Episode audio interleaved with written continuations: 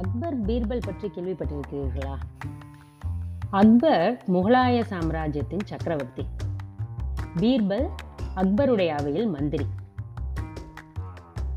பீர்பல் மந்திரியாக இருந்தாலும் அக்பர் அவரிடம் நண்பர்களிடம் பேசுவது போல் மிகவும் நெருக்கமாக பழகுவார். அவர்களை பற்றி பல வேடிக்கையான கதைகள் உண்டு. இன்றைய திண்ணையில் அக்பர் பீர்பல் பற்றிய ஒரு சுவையான கதையை கேட்போமா? அக்பர் அரண்மனையில் ஒரு பெரிய விருந்து நடந்து கொண்டிருந்தது.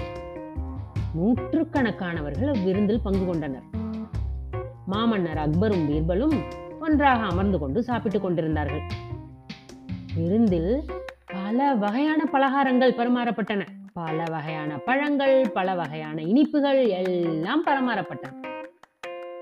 சக்கரவர்த்தியும் பீர்பலும் சுவாரஸ்யமாக பேசிக்கொண்டு தமக்கு முன்னால் வைக்கப்பட்டிருந்த பேர்ச்சம்பழங்களை சாப்பிட்டுக் கொண்டிருந்தனர். இருவரும் பேர்ச்சம்பழ கொட்டைகளை தங்கள் காலடியில் துப்பிக் கொண்டிருந்தனர்.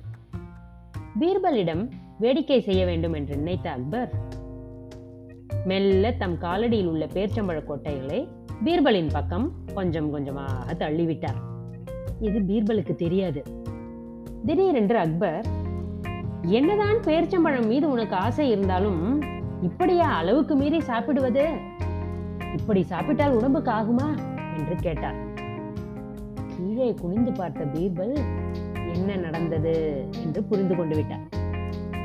அக்பர் பேர்ச்சம்பழ கொட்டைகள் பூராவையும் தன் பக்கம் தள்ளி கிண்டல் செய்கிறார் என்பதை அவர் புரிந்து கொண்டு விட்டார்.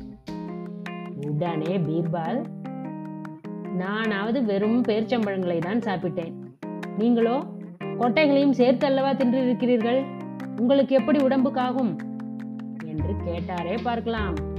அக்பர் அசந்து போய்விட்டார். பீர்பலின் நகைச்சுவை அக்பரை பெரிதும் கவர்ந்தது. இது போன்ற பல அக்பர் பீர்பல் பற்றிய நகைச்சுவை கதைகள் இருக்கின்றன. அவற்றை தேடி பிடித்து உங்களுடைய தாத்தா பாட்டியுடன் உட்கார்ந்து படிக்கிறீர்களா?